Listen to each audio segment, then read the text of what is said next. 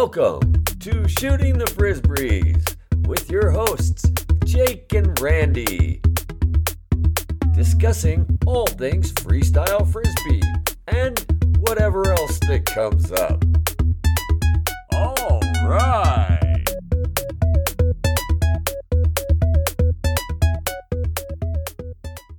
Welcome to Shooting the Frisbees with Jake and Randy. Hey Jake, how you doing today? I'm doing wonderful. How are you, Randy? Well, I am doing fabulous. I am in a whirlwind of a travel situation right now. As you know, I spent a month in Medellin and I am now currently in Mexico in San Miguel de Allende. It's uh, central Mexico up in the high desert mountains and this really cool colonial town. And we got here a couple days ago, so haven't really had a chance to explore it too much. But Medellin was incredible, and what an experience to be able to spend 30 days there and uh, really get to do the deep dive into the jam scene there. Yeah, that is super cool. That's something I've always wanted to do is to go live in another place for a month or two or six just to really get to know like you don't really get to know a place when you're on vacation for a week. You really have to be there and experience it. Like they call it slow travel. So uh, i'm i'm jealous. How was it? Like i say it was fabulous. And uh, i think the thing that blew me away the most, besides just the traveling and the city itself, was the jam scene that was there. I just didn't realize how many layers there were. You know, I would say after being there for a while, kind of saw four or five different layers of skill level. So you had you know, this top level that was world class, like, you know, some of the best jammers in the world. And then you have this layer below them that is kind of nipping at their heels, and they've been playing for a while. And then you have this layer below them that are nipping at those guys' heels. And then you have this other layer of players who've just been playing for two, four, six, eight months, and they've all got a fair amount of skills. They also have a nice core of women players there as well. So it, it, was just amazing to kind of be in that jam environment where there were so many different layers. I know that you and I have talked about it's really difficult for a new player to come into a jam scene that's really well established and kind of feel like, oh, oh god those guys are way too good well they have all these different layers where they have younger players or newer players who don't have that much experience but they can all play with each other and then they can still go plug into those world class players but while they still have the the newness together and learn one thing that was kind of an uh, epiphany I've said in the past about you just got to let the frisbee come to you. You got to let the game come to you. And that's kind of an esoteric kind of like, well, what does that mean? But when I was in this this situation where there were all these different layers, I kind of had this this analogy that seemed to maybe it might resonate more with folks than just let it come to you. So with these newer players, those lower levels, they kind of were like this moth to the flame of the disc. They were kind of just attack the disc. They were just going at it, and especially in mob op situations, you know, they were just like, "Oh, there's the disc, go run, get it." And so you could tell the other players who had been around for a while, they're not going after the disc, so they're not going after the flame. They're kind of standing back, and they can see the light that the flame is illuminating, and so they're sort of seeing like where the disc is gonna go, not where it is, not just running at it and staying in the middle and clogging the lanes and everything. You know, they're super excited. It's not a criticism, it's just a matter of where they are in their growth and their newness of the game. Oh, you know, when you've been playing for a while and you can step back and you get some more skills, you see what the candle, the flame is illuminating. Oh, there's different pathways, there's different ways that the disc is going. Where is the disc going? How can I go over to where it is gonna go and not just chase right after it. And then also start acknowledging the skill level around you. Like, is that person clock or is that person counter? Was that a good set? Was that a good angle for them to deal with? So it really is kind of looking at the light of the flame and not just just attacking the disc. I don't know if that uh, if if that makes sense to you, but that was something that kind of hit me while I was there. Yeah, that makes a lot of sense to me, actually. This, um, especially, so there's several concrete things that you said in there. The one that um, really struck me was seeing where the disc is going and running straight to that place instead of following it. I think a part of like when you're a new freestyler, things move so fast. It's really hard to keep up with everything. And I think one of the things that helps it slow down is when you can look at the disc and see where it's going and where it's going to end up. And instead of following it along that path, you go right to where it's going to come down. Suddenly, you get there so much earlier that you have more time. And the whole game, it's just, it doesn't seem like anything's changed in what you're doing, but really it has. You're not chasing it anymore. Instead, you're you're meeting it. But I also like what you said about the like seeing the other players and seeing the options. Uh, it's so being able to see what the possibilities are. It really does change your perspective, and then you can kind of take away the "I want to do this," but you have to be able to read that menu the layer of being new into the game, you don't really know what that menu option is. So, you know, don't feel like you always got to just run to the disk. Go ahead and, and hold a space that is far off to the right and let the disk start moving, coming to you, and look at the players around you and look at the space that's created in the lanes instead of just that tunnel vision of running at the disk. So I like to ask myself, how could I accomplish the same trick that I just did, but with less energy? So, like if I had to chase the disc uh, in a loop because it was arcing across the field, well, could I have not chased it directly and followed it? Could I have actually run to the point where it was going to come down and save a bunch of energy and still accomplish the same goal? With that kind of a thought pattern in mind, the menu options will start to present themselves. Like, how could I have made this skid easier? How could I have made this pass to my partner easier?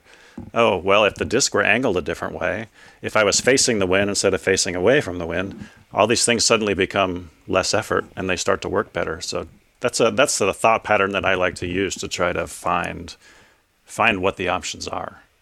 Right, right. And there is that level of stepping back from the flame and looking at what's lit up around the candle, right? So I have a question for you about the different layers of, of experience in the jam scene there. So I imagine that would be like a pyramid where you have a few people at the top and a lot of new players. Is that what you experienced?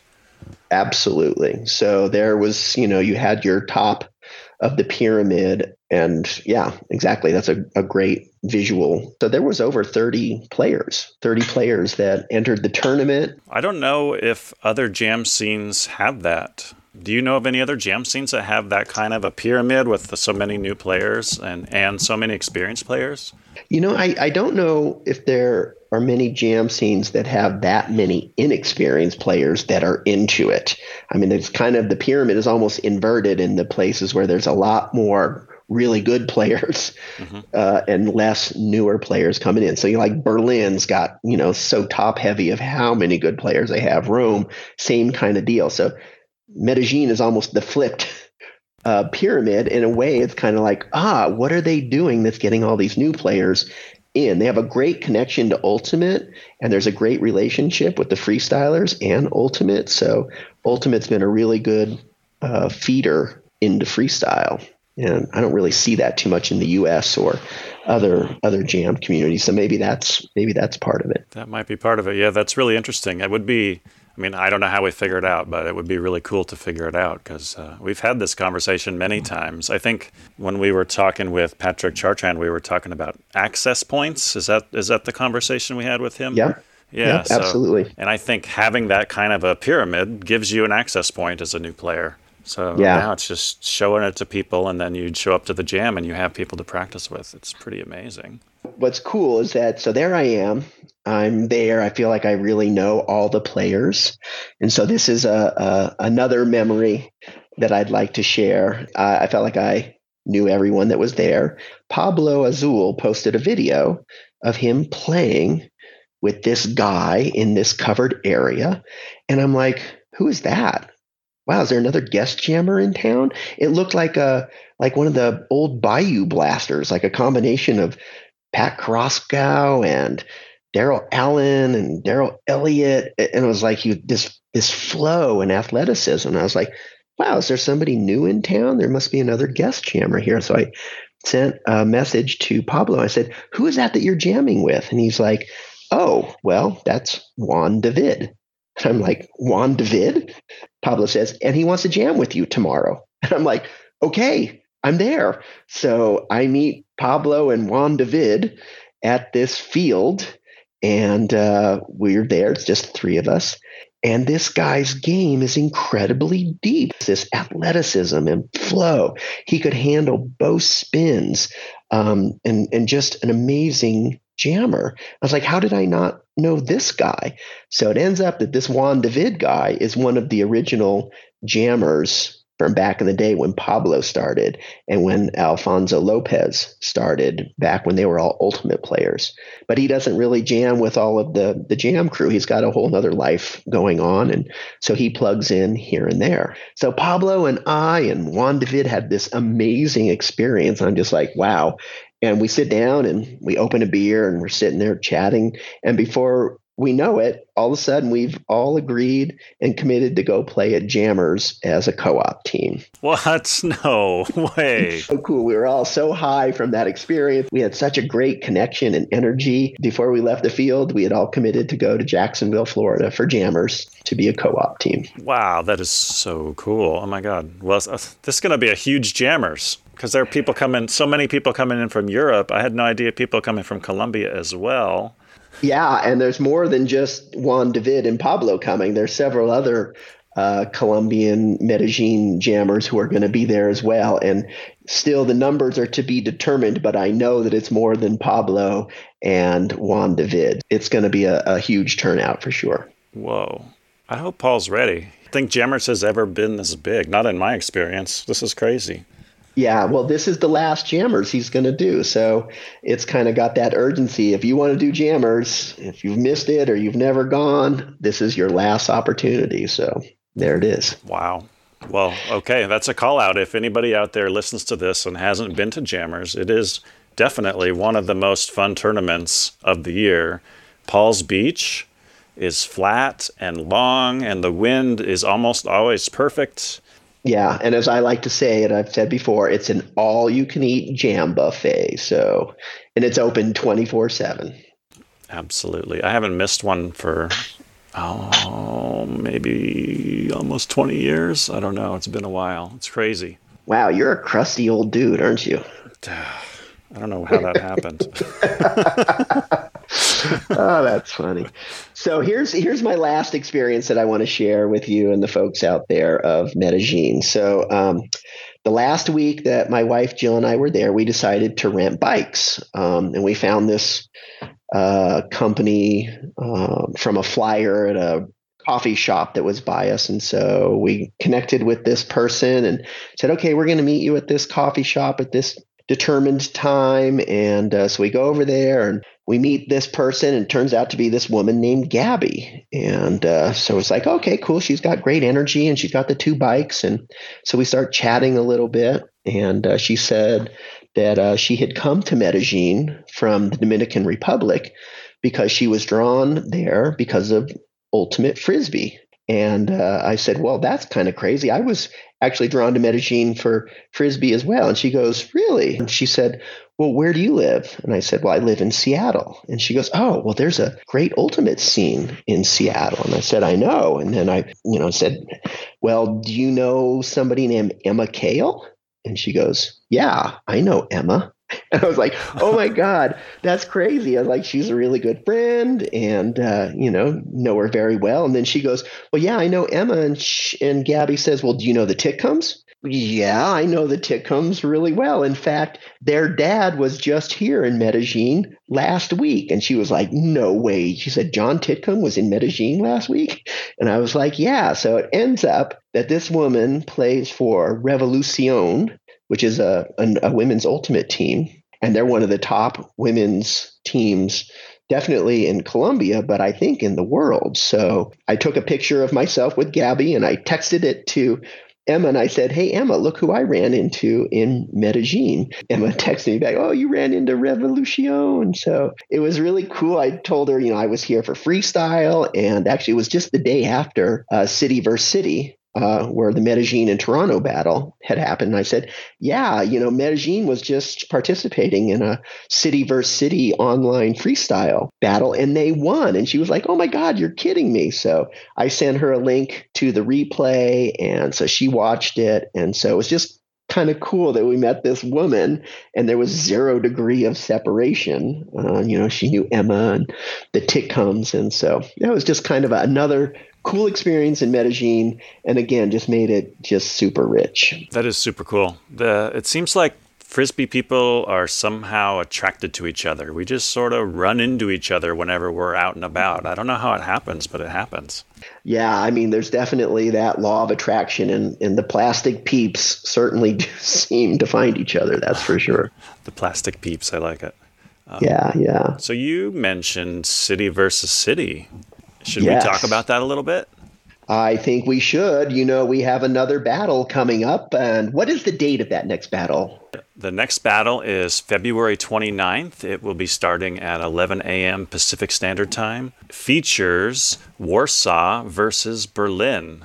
Yeah, that is going to be a really interesting battle because Berlin is our reigning champs and this is going to be Berlin's first battle since that for our 2020 season. And Warsaw is a new city coming on board, and they've got some depth as well. And I really think they're going to give Berlin a run for their money. They've got some solid play, and I think it will really come down to Warsaw if they're able to put together a good pairs routine and a good co op routine if they're going to give Berlin a run for their money. Yeah, definitely. I think with the, the point system this year, with co op and pairs uh, having a little bit more value than they did last year, teams really have to emphasize that because it, it uh, it's easy for that to be the deciding factor. Berlin's real strength is also that one on one. You know, they've got five super strong players, and there's, you know, they're going to be bringing it again. Warsaw, on the one one-on-one category. I'm not totally sure what to expect because I'm not familiar with the people on the roster except for Kuba. So he was at World Urban Games. I, have got to jam with him a bunch of times, but really at World Urban Games, I got to spend time jamming with him. And the one thing about him is he never drops the disc. Even in the jam, he never drops the disc. I don't know how he does it because he's doing things that are way on the edge super steep angles and inside kicks and just some amazing stuff, but he never drops it. So yeah. I'm sure that he's uh, one of the forces on that team to be reckoned with. Yeah, without a doubt. Kuba's a rising star for sure. But then yeah, Berlin's roster is just insane. And of course, you have Graf leading the charge, and he is the open pairs winner with James Wiseman. So you know he yeah. can shred. Hopefully, we'll have another good uh, battle, just like we had with Medellin and Toronto. Yep, I'm really looking forward to it. And on that note, Jake, I will talk to you next time. Talk to you next time.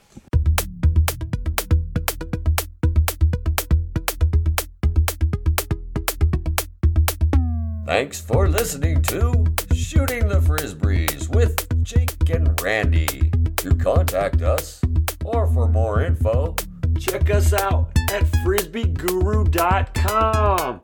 Home to Haynesville, shooting the frisbees, and live streaming freestyle frisbee. Oh, yeah!